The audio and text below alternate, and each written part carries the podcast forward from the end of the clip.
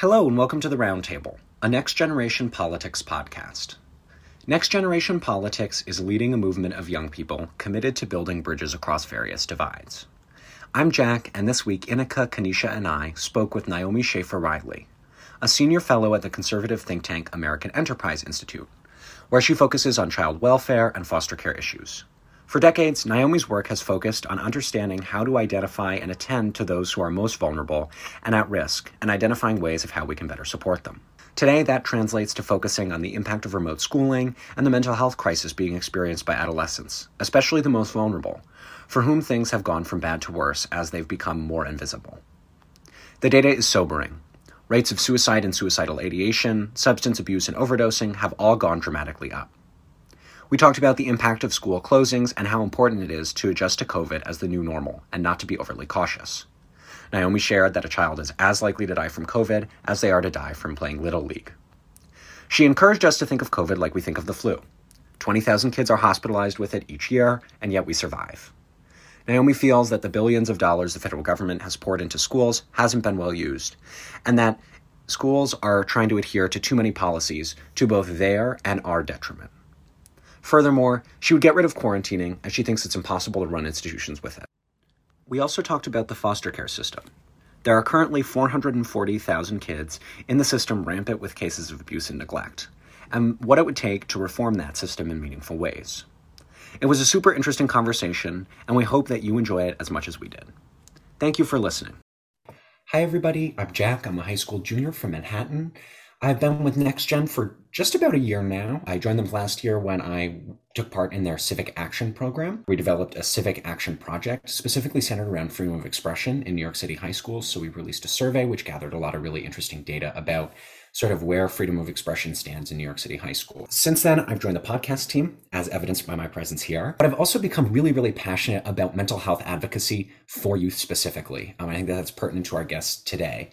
I actually started a student well-being committee at my school and sort of have been running around to the administration chatting with them about how to try and improve student mental health and trying to examine the role that COVID and virtual school has played in that, but also to appreciate some of the bigger factors at play in causing sort of what we see as a student mental health crisis at my school, but more broadly in our generation. So today I'm really, really excited to hear Ms. Riley's perspective on that, but also to sort of understand and engage in a little bit more of a detailed discussion about what causes poor student mental health and how maybe technology is to blame for that. Hi, my name is Kenisha. I'm a high school junior from Queens, New York. And in addition to being a podcaster, I'm also a facilitator at YVote. And today, there's two main things that I'm excited to discuss today. One, kind of building on what Jack was saying, is the teen mental health crisis and how it's evolved with the advent of remote learning. So I think, like me personally, I've written so many editorials with the rest of my editorial board at school about, you know, the mental health of students over remote learning, what teachers can do to help, what the administration can do to help, as well as just larger DOE policies that seemed to hinder students over the 18 months that we had to go through essentially seeing everyone on just a screen.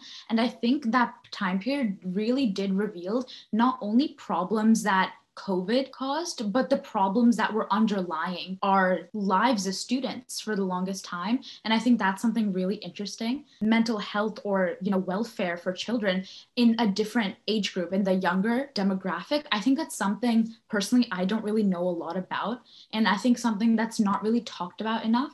Even on our podcast, I don't think we really discuss um, the intricacies of what of welfare of just like childcare for children at younger ages and i think that's definitely something uh, another inequity that the pandemic has revealed is you have so many essential workers that have to go into work. You have people working from home that are not equipped to take care of their children. And you also see, you know, the state is not equipped to help um, parents take care of their children as well.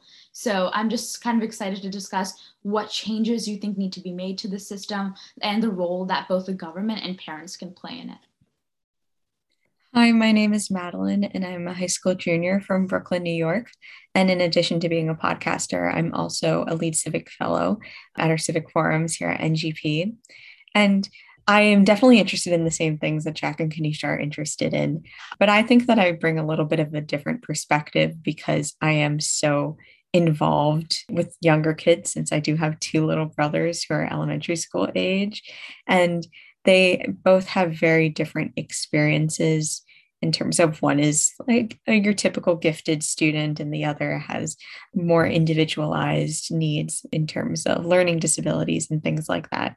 And so I think that it's really interesting that I've been able to be involved in their lives and notice some things about like things like child welfare that other people may not necessarily be so aware about. And the thing that I've experienced in terms of my own like civic activism journey is that teens have some sort of ability to speak up for themselves. They have a great ability to do so. And adults obviously do it very well from themselves, but they also do it for teens and for younger youth. And so, what I've been trying to think about is like how we can listen to what these children actually have to say for themselves because they're they're much more self-aware than we think that they are I think it's interesting to just have a conversation with with a young little kid and ask them what they need and see how that aligns with what adults and what older people might think that they need for themselves. So I'm interested in having this conversation with you today. Great. Well, uh, it's nice to meet all of you. I am Naomi Schaefer Riley. I'm a senior fellow at the American Enterprise Institute, which is a think tank in Washington, D.C.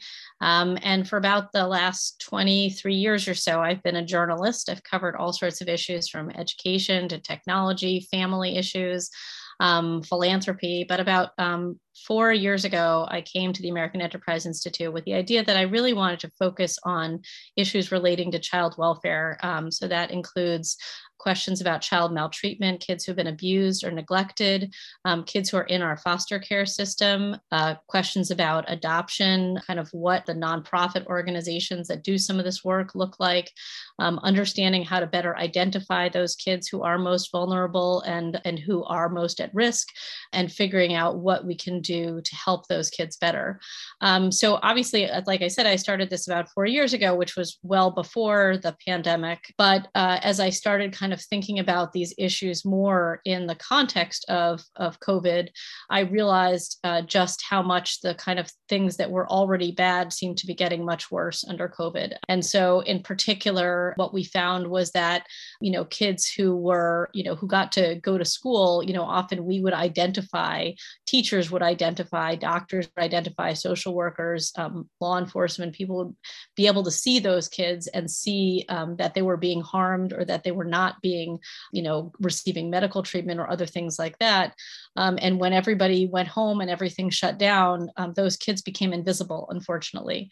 Um, and so, what I've really been, you know, trying to sort of talk to people about over the last couple of years of COVID is how this isolation that kids have experienced has impacted kind of across the spectrum. You know, whether it's kids who are basically kind of fine in terms of their economic well-being, you know, finding that they are in kind of a severe mental health crisis. Our rates of suicide and suicidal ideation have gone up among adolescents during the pandemic, but really talking about those most vulnerable kids whose situations really worsened. Parents who already had issues with substance abuse, for instance, um, those became much worse during the last year.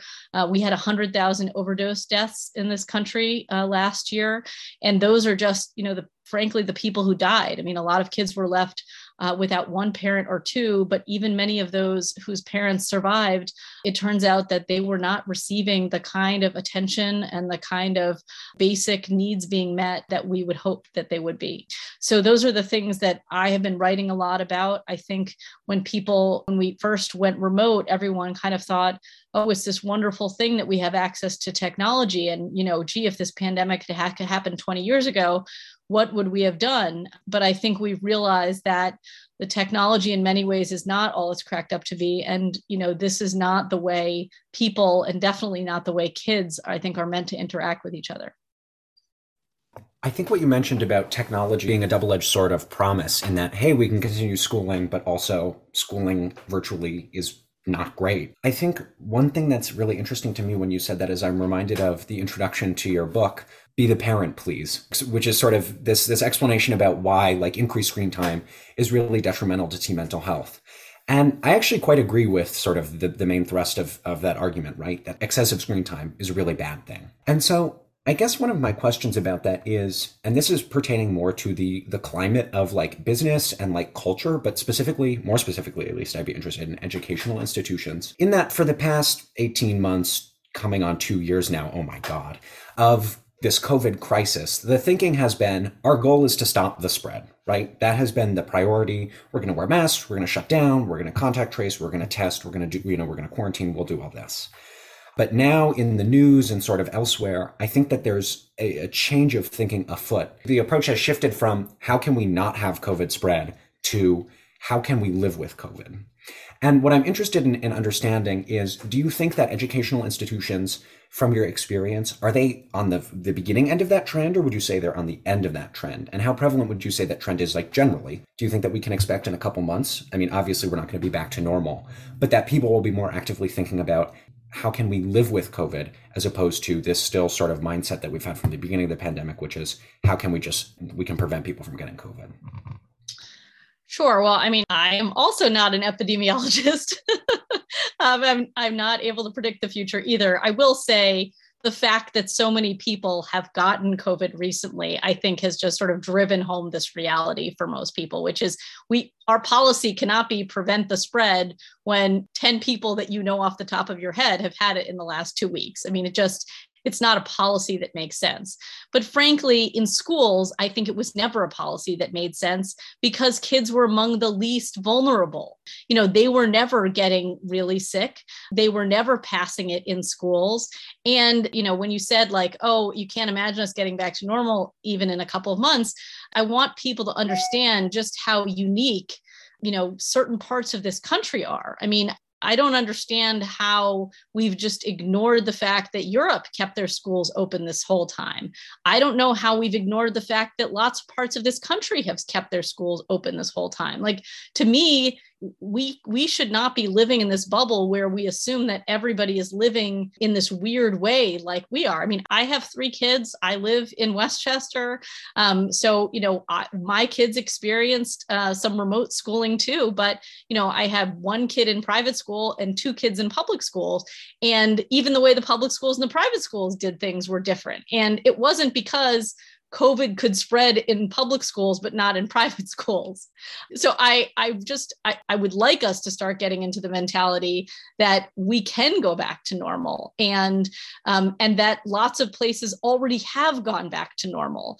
I think schools have frankly been on like the very tail end of this trend. And some of it certainly, um, I think has been a problem with the teachers unions. I think some of it um, has definitely been a problem with parents. I mean, you know, if if you sort of look around and sort of try to figure out who those voices are who are trying to keep kids remote now. I think you definitely hear it among certain uh, groups of teachers, but I think you also hear certain groups of parents who are still flipping out. And I think you know, frankly, a lot of my fellow parents are unable to properly assess risk. You know, I just I looked up out of curiosity the other day, like the mortality numbers for kids in COVID. And frankly, it's the exact same number. You know, you're just as likely if you're a kid to die from COVID as you are to die playing Little League. And so I just want people to kind of understand like nobody is asking themselves, should my kid play Little League because they might die from getting hit by a baseball? Um, but everybody is sort of like, oh, what's going to happen to my kid in school? So um, I don't, I think that schools kind of need to get with this program more of learning to live with COVID and not just, you know, bringing back actual school, but all of the things that come with it sports and plays and gatherings and social life outside of school. I mean, I think kids have just missed out on so much the last couple of years and it's it's heartbreaking. Yeah, um, just like building on that, at least at my school, right? It's like a school with over 3,000 people um, that are moving between classes for like four to five minutes between classes in crowded hallways. So, like, since the first day of school, since everything opened back up again, I was kind of thinking, yeah, no longer about, you know, preventing COVID from spreading at all. It's really about minimizing it. And trying to like make the best of the situation that we have at hand because like i can definitely say after spending most of high school online in-person instruction has been like a lot better a lot more enriching and it's definitely something we should be striving towards but i think like the biggest issue that we've seen in New York, especially among like underfunded districts, has been the fact that teachers are required to quarantine. And there's a lot of schools that are like understaffed and aren't equipped to deal with things like that. Especially, I think, I'm not entirely sure on the data, but I think it's very prevalent among like elementary and middle schools we're seeing a lot of teachers that are out. There's not even enough substitute teachers to cover classrooms. And it's quite a dire situation with COVID and with what the DOE quarantine policy looks like, you know, in comparison to CDC standards, is already a little bit lacking. So I guess my question is where do you think schools should begin to draw the line, or what resources do you think schools really need in this?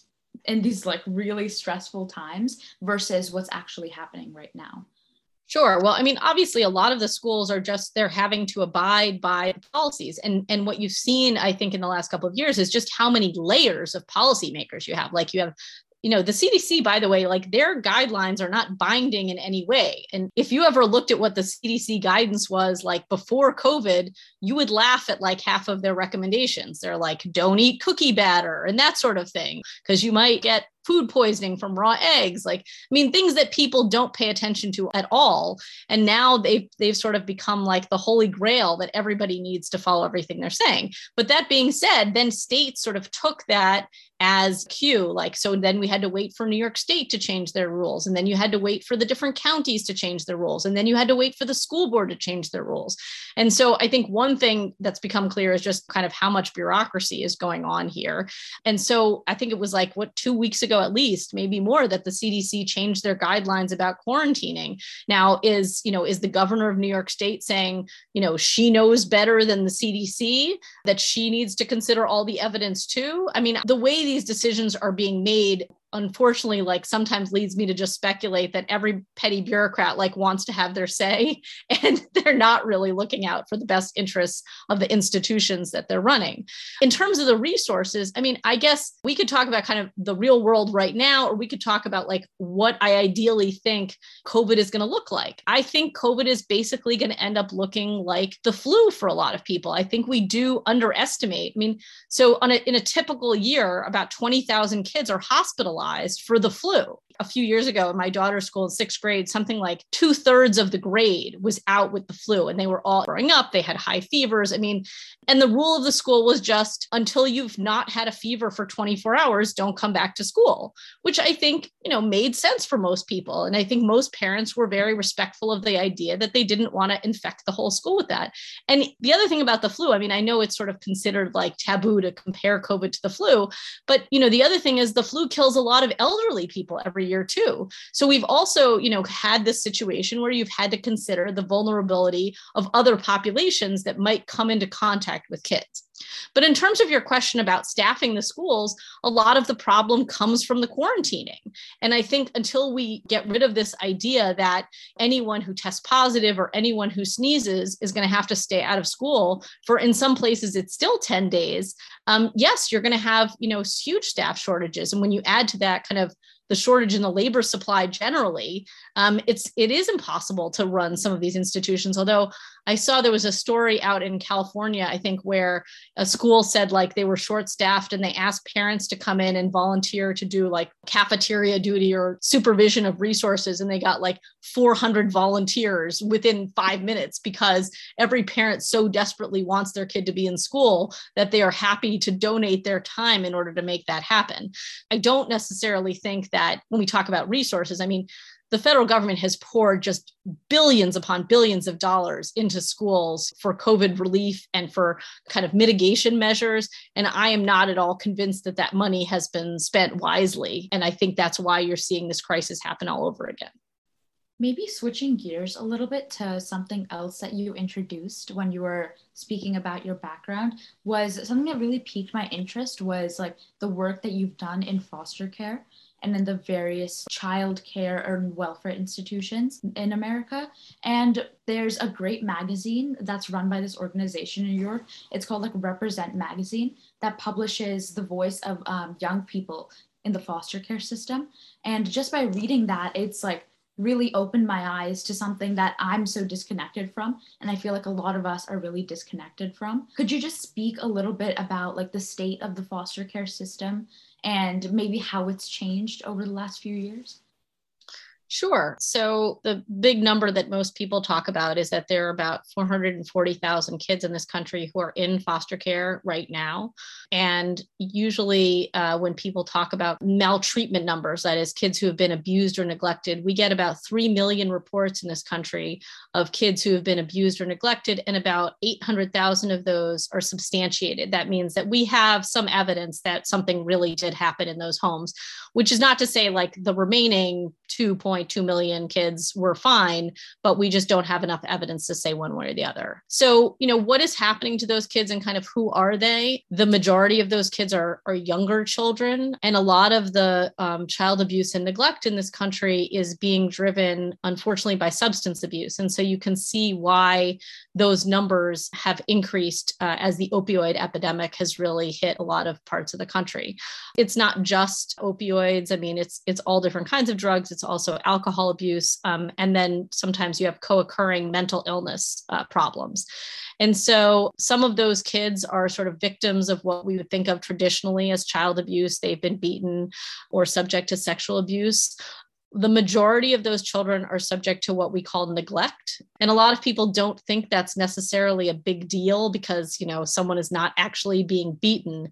But neglect is really very dangerous especially for younger children. When you think about kind of how much one of you mentioned i think that you had younger siblings how much attention children particularly under the age of three need um, the need to be constantly fed and changed and burped and they need to be monitored if they have fevers um, and they, they really you know when they get into that stage where they can what i what i call the mobile but totally irrational stage where you're just trying to prevent them from like running out the front door or touching a hot stove or jumping in the bathtub or whatever it is um, they need constant supervision. And unfortunately, a parent who is impaired will have a lot of difficulty with that. And we're seeing just a lot of those circumstances. I really think the drug crisis in this country is driving the child welfare crisis.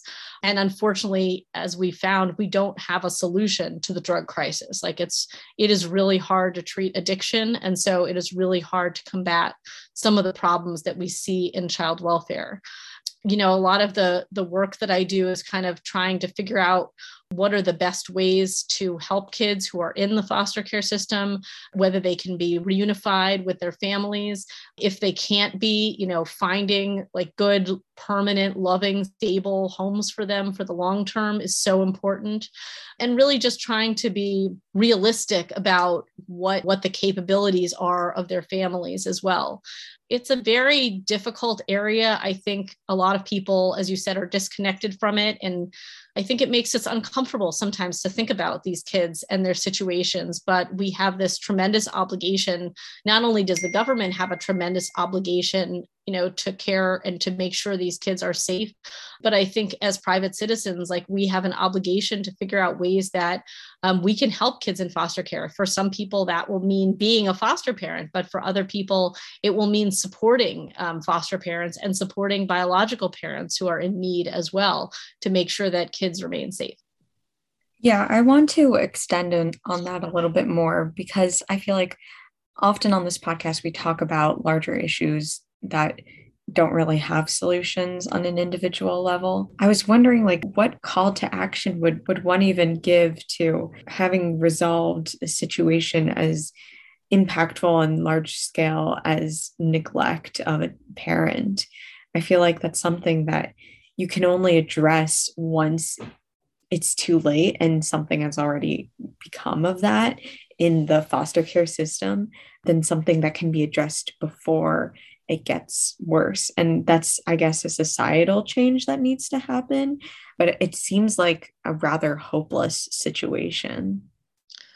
So I think, you know, a lot of people, you know, are definitely engaged in prevention efforts uh, to try to figure out how we can help parents who are in vulnerable situations. And some of them, we can treat their addiction problems or we can offer them help with parenting classes. I mean, when you get a, a 16 year old who herself has been raised in foster care or has been raised by a teen mother herself, a lot of the basic information about how to parent children she does not have. And so, what, you know, how can we fulfill our obligations to just give people kind of basic understandings of what the proper role of a parent is. Um, but I think the work that I see that's so important and that does kind of give me hope because it is true a lot of the writing that I do and the research that I do can be quite depressing. I spend a lot of time traveling to different communities all over the country um, that have really been hit hard by the drug crisis and by child welfare problems. There are a lot of communities, I think, that have rallied around ideas uh, about how to fix the foster care system in particular. Some of those are, are large faith based institutions, synagogues and mosques and churches. And what they've been able to do is, I think they've been able to rethink the way uh, we recruit and train and support foster families. They uh, give people, you know, the, the state provides some basic information about what foster parents need to know, like, you know, how many fire extinguishers you need in your house and that sort of thing. But a lot of these institutions are providing more information about things like trauma informed care, which is so important in handling kids um, who've been through such severe problems. But one of the most important things they do is support foster families. It's about half of foster parents quit within the first year. And so, you know, being able to sort of say to the people around them, like, who is willing to provide them with meals and who is willing to help them build furniture and who is willing to do respite care and take care of these kids like on a weekend if like the parents need to spend some time with each other so I, i'm just very heartened by seeing communities rally around this cause and understand that in order to care for the child we also need to care for the parents caring for the child, whether those are biological parents or foster parents or adoptive parents, frankly. I was really struck when you talked about like not only the resources that need to be given to children in these situations, but the resources that actually need to be given to parents that are struggling with the same things, whether they're foster parents or whether they're biological parents. My question for you is like, what changes do you think need to be made, whether it's within the foster care system or government subsidized um, childcare in general, to make that process easier? Because I think, kind of like I was saying in the intro, we've definitely seen the pandemic kind of just exacerbate of the disparities that were already present in uh, various communities, whether those are like racial minorities or whether that's low income families that really struggle with childcare.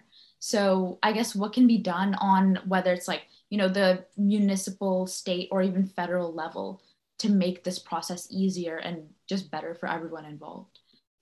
Sure. Well, child welfare systems are generally run by the states. They get about half of their funding from the federal government, but but the federal government doesn't have a direct role in child welfare agencies. A lot of the policy changes that I think are important to make have less to do with kind of the resources, although child welfare is definitely under resourced. Like, I would love to see caseworkers. I would love to see us recruiting a higher caliber of caseworkers. And one of the ways to do that would definitely be paying them more. I would also love to see many more resources in family court. I think that there the delays and the bureaucracy in family court are just are really overwhelming. And to say to a kid, you know, as young as two or three, like, come back for your next hearing in six months, I think is just completely crazy. I mean, to have them put their life on hold like that. I think a lot of the changes that I would make really have to do with making decisions about these kids and not just letting them languish in foster care indefinitely. It's really hard to have that level of uncertainty in your life. And as much as I think, you know, we should give as many resources as we can to the biological parents, um, you know, there are timelines that are written into federal law. And the reason that those timelines are there is because we know it's so important for a child's development that they have kind of secure attachment to adults like especially from the ages of 0 to 3 you know a child needs to know i mean their whole brain development is about who is going to come when i cry there are all these there are these horrible stories about you know when people would go into like orphanages in eastern europe back in in the 90s you'd walk into an orphanage and it, there would be total silence the children would have stopped crying. You know, even small babies would have stopped crying because they knew no one was coming and so i think we we just know so much about the brain development of these children and realize like whether it's a biological parent or a relative or another relative or a foster parent you know who has been well trained like we need to make sure that these kids have that kind of secure attachment that they need for proper development. So that's kind of one of the things that i think about in terms of reforming the system is just making sure that that the child's best interest is really um, at the heart of what we need to do. Also just you know thought about other things. Like i i don't think that we're training the caseworkers who are going into this work properly. I don't um, there was just actually a case last year last week of a caseworker in i think it was illinois who was killed on the job. She went and knocked on the door of a family who was being investigated to find out whether this child was in danger and the man who answered the door stabbed her to death a lot of this work, unfortunately, has to look a little bit like law enforcement because we're going into dangerous situations, we're asking difficult questions, and we're asking caseworkers to kind of look around and, and gather evidence and figure out what is really happening to this child. It is really hard work. And I don't think that we have the the people that we necessarily need and i don't think they're getting the training that they necessarily need to do this work i'm wondering since since our demographic of our podcast is relatively youth our age, what would you say, if you could, to youth our age who are interested in helping out in this issue but don't know where to start or feel like they themselves can't be foster parents at this age, obviously, or feel like they want to make a difference but don't know where to start? There are different, there are just sort of different ways to get involved. I mean, one thing to be aware of is that you may know kids who are involved in the child welfare system right now who are teens a lot of teens who've been through the child welfare system are have just really experienced a lot of trauma in their lives. And many of them even decide to emancipate themselves early because they are so tired of the way they've been treated by the system. And um, you know we actually a lot of states now are happy to provide funding uh, for kids to, who will remain in foster care even up till the age of 23 but kids will sort of check themselves out at 15 or 16 because they hate it so much so being aware if there are those people in your life, kind of reaching out to them and and you know making them feel as normal as possible and as much a part of the community as possible, I think is really important. I think there are other ways to kind of get involved. If you are involved in a religious institution of one sort or another, there are different kinds of organizations that work through those. There's a a group called Care Portal, uh, which operates in most states in the country now. And it's a kind of interesting technology that allows a caseworker who says, like, I need a car seat at the last minute, or I need a stroller at the last minute, or I need some baby clothes for a six month old. And they will kind of, if your religious institution or your community has signed up for them, you'll get an alert and, you know, you can help to provide those things or find those things and bring them to that family.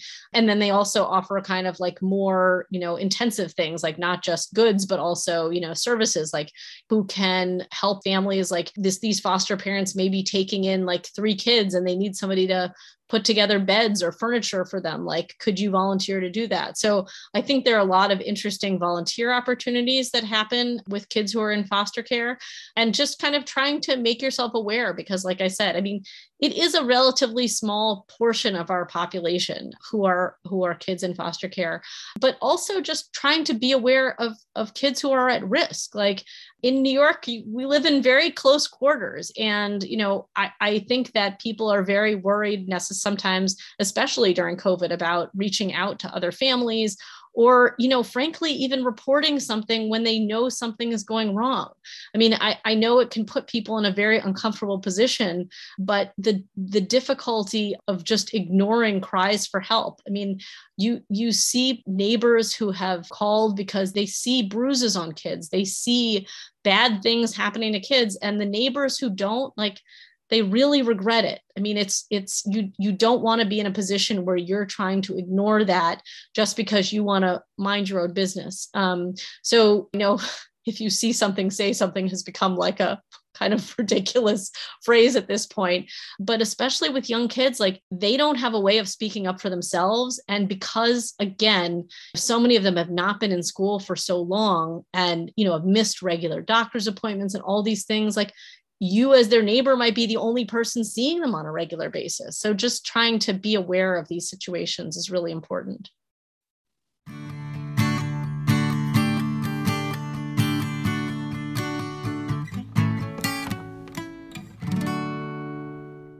That's all for today with Next Generation Politics. I'm editor Vanessa Chen signing off. Please check out our website at www.nextgenpolitics.org slash podcast for links related to what we've discussed and to find out more about our work. And please recommend us to your civic-minded friends or to your friends you'd like to become more civic-minded.